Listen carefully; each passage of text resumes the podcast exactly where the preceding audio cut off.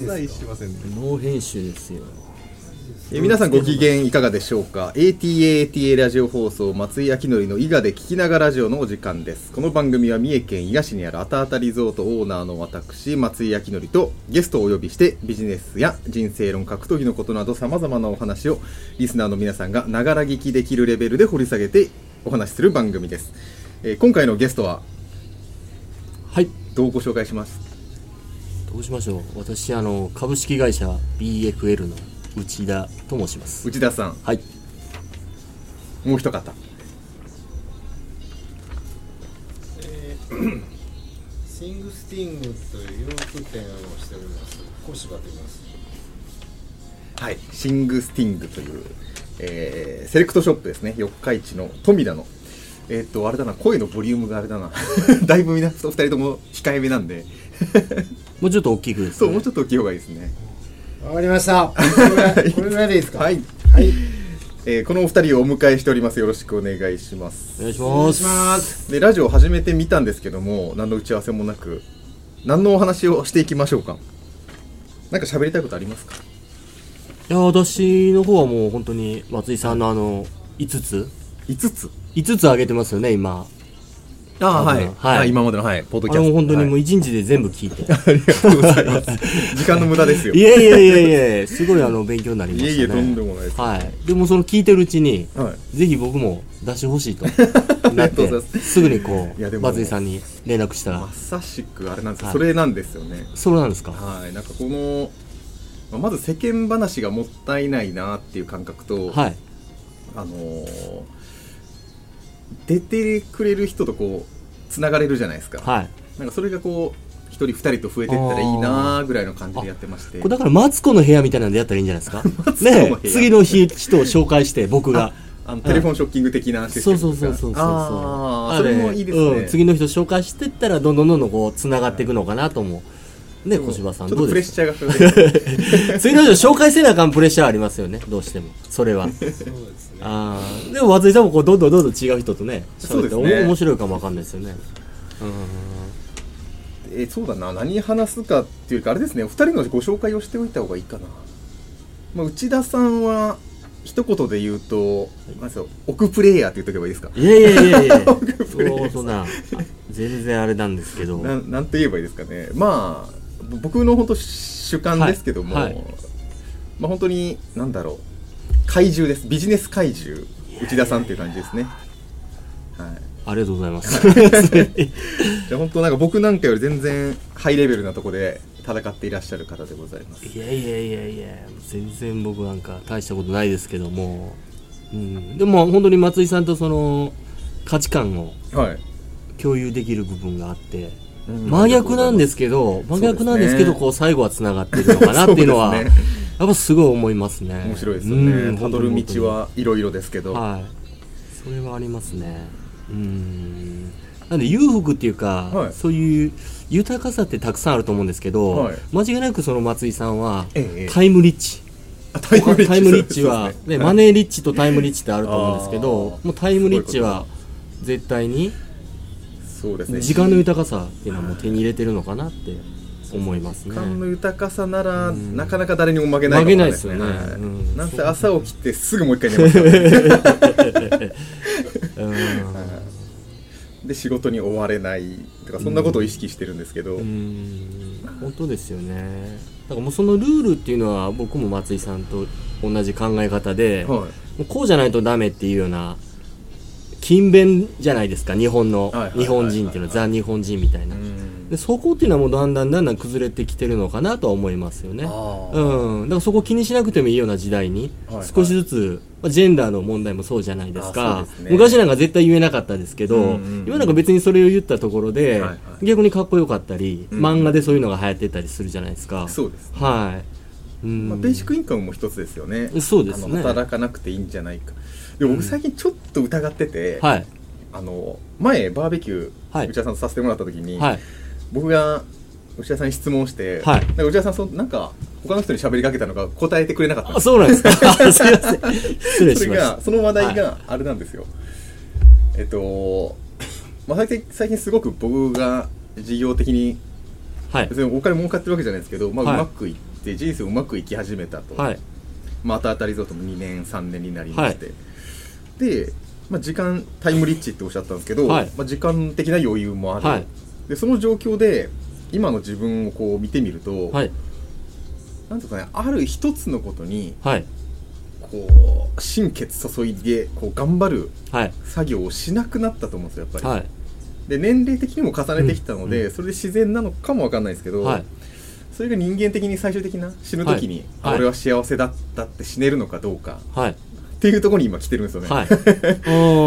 なんかやっぱですねり本田圭佑じゃないですけど、はい。バリバリこう炎を燃やして生きて、はい。死んでいくみたいなのがやっぱり一つ美学としてあるじゃないですか、はい。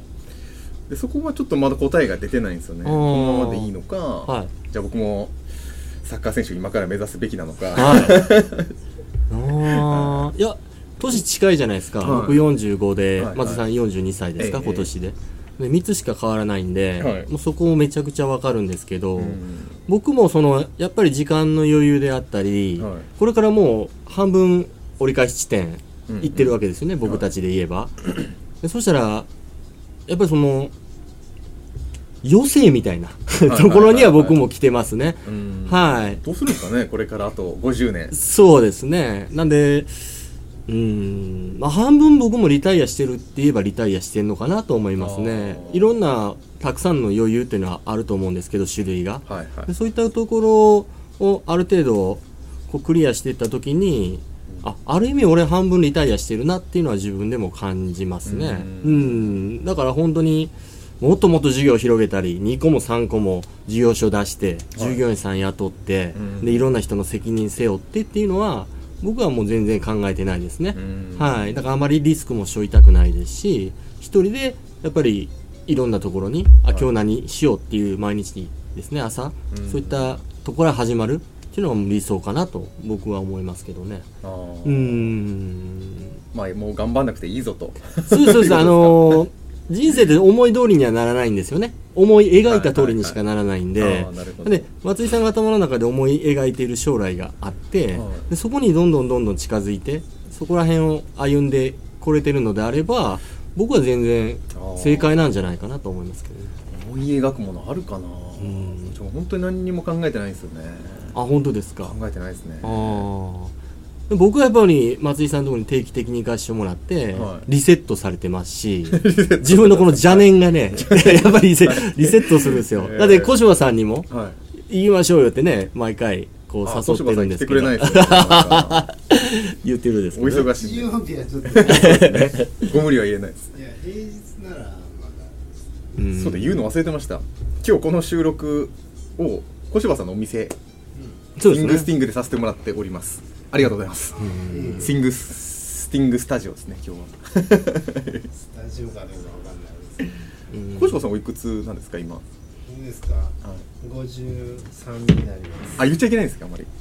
全然いいですか僕は秘密何もない。ダニエル、ダニエル・クレイグと同い年ですね。わかんない、はい、あの、007の今、映画やってる。はい学年は一個上かな。で、ね。彼が最終作で、その映画が、もうなくなっちゃうんで、彼のシリーズは。えーなんで小柴さんも少しショック受けてるっていうね。そうなん同い年でもうあいつもおらくな、おらんくなるもんで、俺も現役これ退かなあかんかなみたいなね。うん。だから元気ないんですか？なんかだから元気ない。だから元気ないんですよね、小柴さん。小柴さんじゃあ僕らよりちょっと一つ一回りまでいかないですけどそうですね。どうどうですか？50を迎える感じってまあでもあれですね。小柴さんは普通の50じゃないんですよね。これ映画ないで分かんないですけどあのおしゃれ怪物なんでこっちは。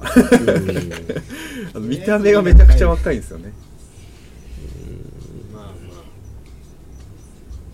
自分ではねそんなに。でも動画ね、最近本当に YouTube も50本以上上げて。すごいですよね。うん。動画めんどくさくないですか？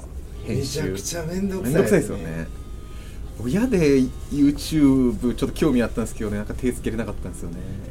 いやだからあの10分1時間とか言ってますけど僕最初1分1時間かかりましたからね。うん。最近もまだ慣れてないですね本当に。まあでも一人でもね見てもらえたら楽しい嬉しいなと思ってやってますけど甘いものを食べてください。あありがとうございます。収録中だからこそ食べて収録中だからこそですね、はいうん。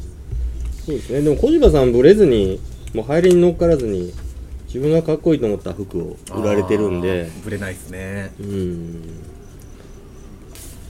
まあそれぐらいですかね。いいところは。あとはもう何ですか。荷が乗ってるんですでもまあ僕らが何年ぐらい生きるかっていうのもありますよね。何年生きるんですか一体。まあ、医療の進歩で100年とかね言われてますけど。なんか100は硬そうじゃないですか。うん。僕ら。今の人で8090松井さん長生きしたいタイプなんですか？それもあんま全然わかんないんですよね死のことまだ考えないですよね。いや俺めっちゃ考えますよ。考えます？うん。な。んで健康寿命ってやっぱあるじゃないですか。あー100まで生きるとしてもじゃあ体いくつまで動くのってなって。で小柴さんに僕もよく言うんですけど、はい。僕自身は英語が喋れないんで、はい。もう自分が本当に引退した時に小柴さんにちょっといいろんなとこ一緒に行きましょうよみたいな話もしたりするんですけどいい仲ですね。それに備えてね英語をこう勉強したりっていうのもやりたいなとは思ってるんですけどで動けなくなる年ってあるじゃないですかもうどうしても、はいはいえーそれ考えた時にやっぱり僕はもう50ではこう自由な身になりたいなと思ってますね。あうーん。で、まあ、10年60歳ぐらいまではなんとかいろんなとこ行けるんかなみたいな感じかな。うん。いやでも内田さんってこうめちゃくちゃビジネスはい。事業頑張ってこられた方で、はい。お金が減る恐怖とかってないですか？あり。のーこれ本当に最近いろんな方の YouTube 見てるんですけど、はでかくなったらでかくなっても不安って絶対なくならないですよね。ですよね。いろんな不安って絶対出てくる。増幅するんじゃないかなと思って、なんでやっぱそのリスクを抱える従業員を抱えたりその固定費をかけるっていうのはもう絶対やらないですね、うですね。はい。なんで栄え続けて終わるものなんか絶対ないじゃないですか、はで最後は盛り上がったけどどうしてもこう時代の波に飲まれてなくなっていくっていうのがうん。世の常だと思うんで、そう考えた時に、ね、あまりこう風呂敷広げすぎたりとか屏風広げすぎたりしても倒れちゃうのかなっていうのはありますね。でもすぐにでもこう畳めちゃうっていうのは思ってますね。いろんなことやってても。畳むことを考える。頼みますね、だから、うん、この個でつながってるだけでビジネスも、うんうん。だからお互いが頑張ったらあの結果が出るよと。でそれも分配しましょうっていうような考え方であって僕が実際に自分で固定費をどんどんどんどん増やしていくっていうのはもうしないですね。全く。昔はあったんですよ。松井さんも多分あったと思うんですけどその従業員さん100人雇いたいとか、会社でかくしたいとかね、年商そうそうそうありましたよね。もうそんな全くないですね、はい逆にそういうことをやってる方が見えるとあリスク抱えてちょっとまだ全体的に分かってないのかなっていうのは うんいろんなことに対してなんか僕らの年になるともう答えが見えちゃうじゃないですか。いろんなところで。ちょうど車の中でそうですよね。うんなんでいろんなこうビジネスさせてもらって、はい。そこはものすごい良かったかなと思います。うん。僕の親父はサラリーマンだったんであの視野がやっぱり狭いですし、うん。一つのことしか分かってなかったんでうん。でそういったところを僕には教えてくれましたけどもうやっぱいろんな授業やってるといろんなことのもう答えが出ちゃってるもんで、何をやりたいってなった時にじゃあその答えはこれだよと。そのプロセスはこうですよっていうのはもう全部分かっちゃってる部分はありますね。ううんん、まあ、今なんかこう縮小というかいつでも畳める状態にしてるって言ってるんですけど、はいまあ、それでもいろいろやってるじゃないですか。売り上げはねめちゃくちゃ伸ばしてるんですよ。だからその真逆っていうかことなんですよね。反感買う言葉ですね、利益はどんどん上げていくんですけどリスクはどんどん減らしていくような動きにはそんなことできるんやな。知ってますね。でも大きくなったもんって、はい明るくなったらバタバタバタって全部いくじゃないですか、うん。急に。ものすごい売り上げがあったとことかも。まあそれも先ほど言ったみたいな答えが出てるもんで。っていうのはありますよね、うん。内田さんにじゃあ今日の 前振り15分もかかっちゃったんですけど、はい。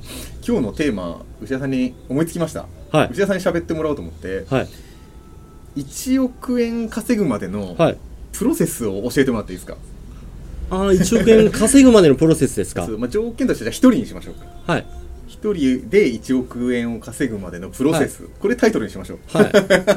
ああそういうことですね。はい、はい、僕はいけなかったんですよね。あはい。あそういうことですね。でもこれは本当にものすごく具体的に話した方がいいと思うんですよね。はいはい。抽象的なこういうですね。ね見本とかそういうのだと、マインドとかじゃなくそうなんですよ。聞いてる方もそんな精神論言われてもみたいな話になってくるんで。で初めてやっぱりその人に対しての信用もなければお金もなければ学歴もなかったわけなんで、うんうんまずこれ絶対誰もが通る道なんですけどもう種銭っていうのはもう絶対いるんですよね。何かをやる時の。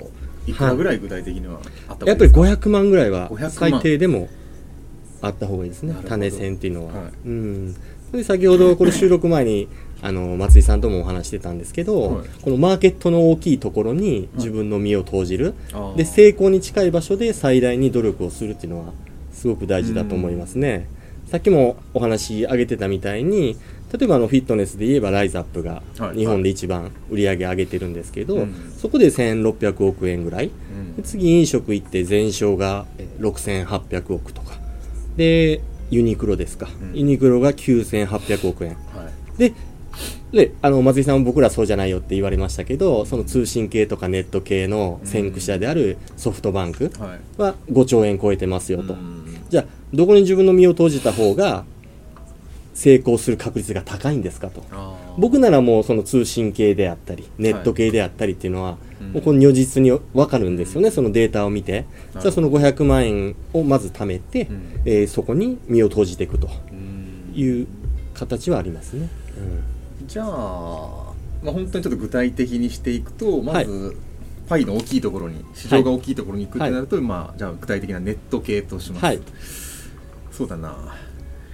でも一人ですからね。はい、じゃあまず、はい。ホームページ作ってみます、はい。みたいなのを今はもうすごい古いじゃないですか、はい。もう儲からないって言われてて、何がいいですかね。僕が一人でやるなら。あのーネットと通信ってこうもう表表裏一体じゃないな。もうそのままなんですけど、はい。あのー例えばですけど、僕がその松井さんが先ほど言われたみたいな、はい。ホームページの分野っていうのは、うん。結構なくなりはしないんですけど、はやっぱり難しいところには来てるかなと思うんですね。そう。ですね、で片やうんその 5G であったり 6G っていうのは、はい。どんどんどんどん今からまだ広がっていく分野で、はいはい。で僕も実際やってるんですけどこの楽天さんからうん。お仕事もらったりして、うん。この通信局っていうのがあるんですよね NTT の中の。でそこの、はい、インフラを整えたりとか、うえーそうですね、えーん。っていうお仕事っていうのはどんどんどんどんやっぱりあって、で通信局っていうのは NTT さん、えー、さっき言ったみたいに NTT さんの中にあるんですよ。楽天があったりとか、au があったりとか、はい。ソフトバンクがあったりして、でそこのメンテナンスっていうのははい。もうなくならないですよね。ずーっとあるんですね。やっぱ劣化していくもんで、でじゃあ次 6G になった時には新しいインフラを整えなきゃいけないであったり、えー通信会社ってやっぱりすごくお金持ってるもんで、その仕事がなくても1ヶ月にかけるお金とかってすごいんですよ、松井さん1ヶ月、はい。あの例えば100万円で働いてくださいと。はい。でもその月1日もお仕事なくても松井さんは100万円なんですね。うんうん。はい。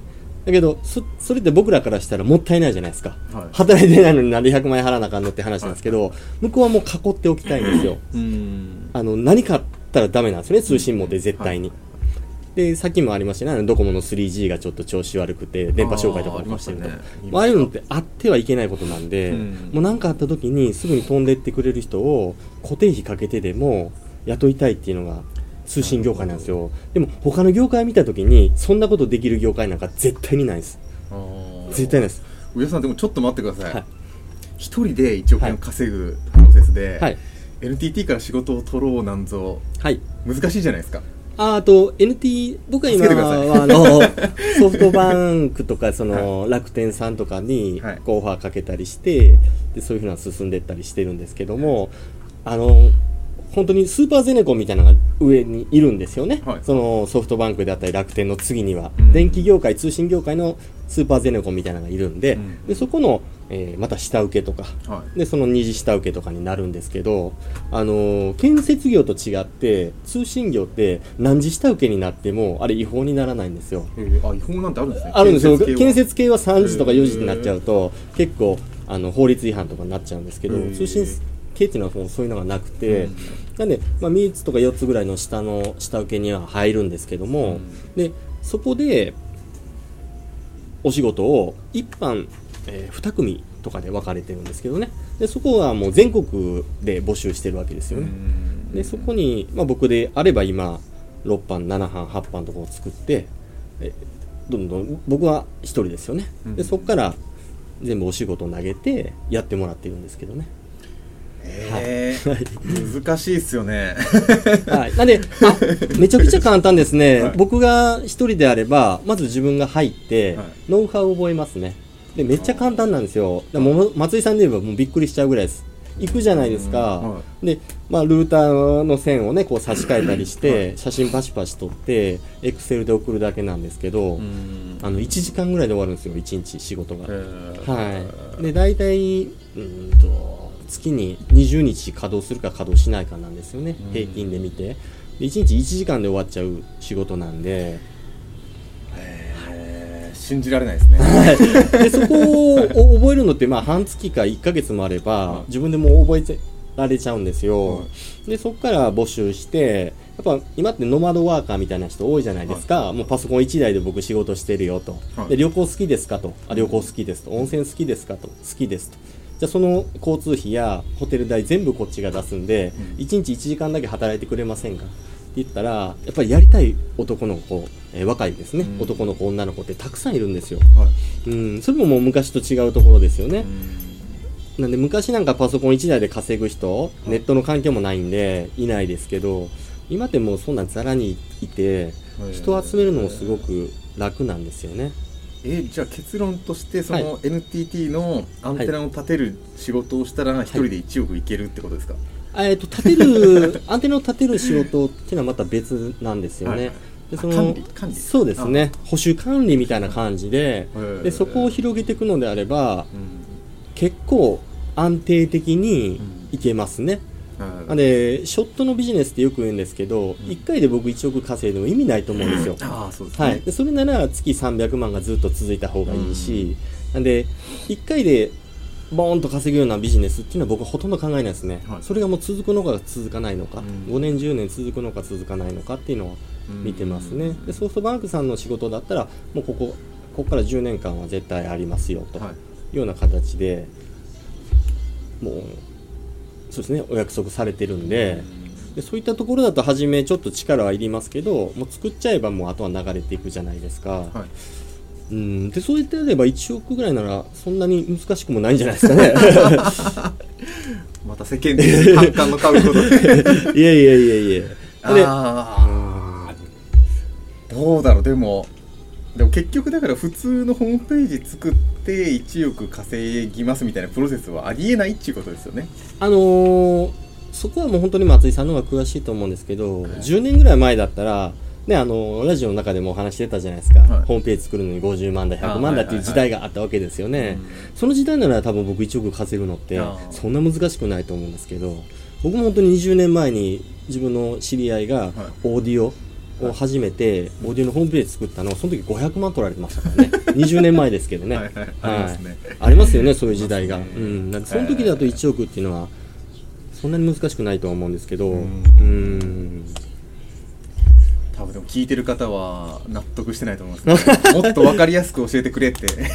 僕は聞こえてきます。ああなんであのー常にこうリサーチして、はいどんどん探していくっていうのは大事だと思いますね。あのじゃあもっと簡単に言いましょうか。あの、松井さんがえーっと草刈りの話してたんですけどね。はいはい牛田さんから聞いた5話の、はい。あの草刈りも僕ら名古屋の市からいただいてるんですけど、はいはい。ああれでも、はい、月にやっぱ4 5 0 0万円ははお仕事いただいてるんで 草刈りだけででも僕が刈るかって言ったら僕は刈らないんですよね、はい。下請けさんに全部投げるんで、ううんでというところももう市の仕事なんでやっぱり毎年なくならないんですよ。ずーっとあるんですよね。安定して。なるほっていうのでも別に草刈りでも1億目指せるんじゃないですかね。はい。あの売り上げであれば絶対楽勝です。あまあ利益はい。だとか、、見利ですよね、最最終的な実利益として1億でも草刈りだけでもいけるんじゃないですか。まあでもそうですよね。奥奥稼ぎたいっていう人多いですけど、はい。売り上げなのか実利なのか、ね、あそうですね。給料なのか、はい、ね。だからよくもう年商って皆さん言いますけど、まあ、そこでやっぱり実利ですよね。そうですね。はい、だけどもネット系とかその通信系ってないじゃないですか。仕入れがないんで。ほぼほぼ利益じゃないですか、あのソフトバンクさん5兆円売り上げてるけどどんだけ利益なんて。23兆円でしたよね。ね言われたらすごいですね。そういうもんですよね。はい。めちゃくちゃ高いんですよね。うーんそうなんですよ。わかりました。じゃあちょっとそろそろ30分ぐらいで1回切らせてもらいます。内田さん何かあれありますか？お知らせありますか？私ですか、はい。いや本当にもうだから Q&A じゃないですけどリスナーさんからのはい。ああ質のね面白と。いもう絶対欲しいですよね。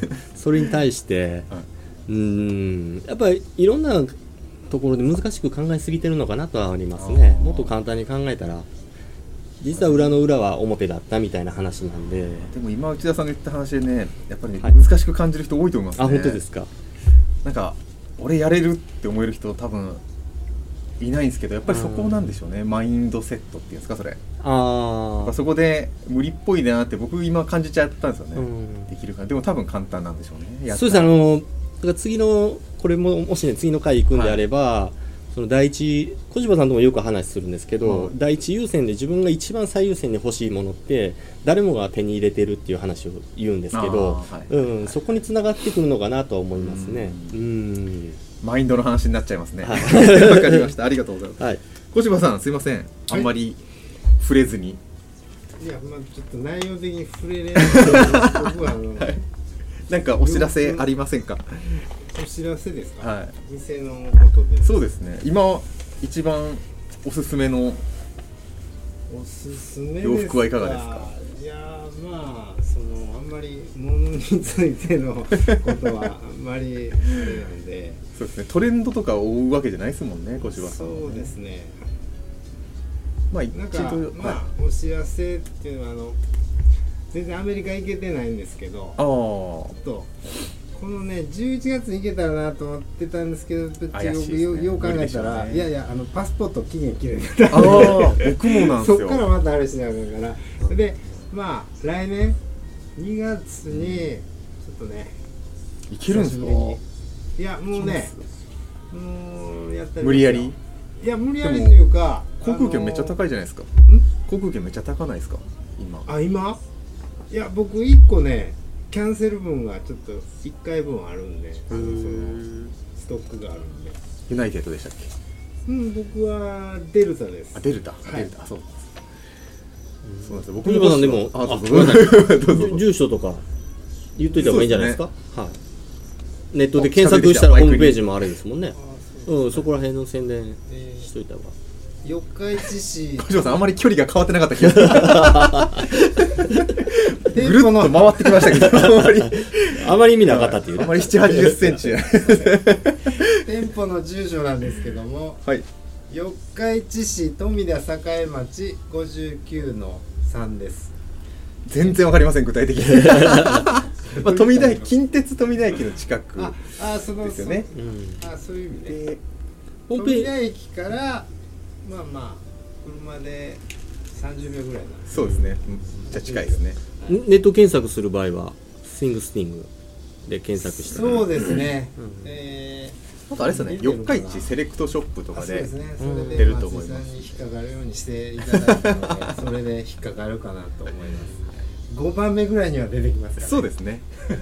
まあじゃあおしゃれになりたい方はぜひ、えー三重県富田駅近くのシングシングスティングにお越しくださいませえーあと番組からのお知らせはもう今回省きます、えー ATAT ラジオ放送松井明則の伊賀で聞きながらラジオ。この番組はあたあたリゾートオーナー私松井明則とはい内田と小柴です。がお送りいたしました。また次回お会いしましょう。ありがとうございます。ありがとうございます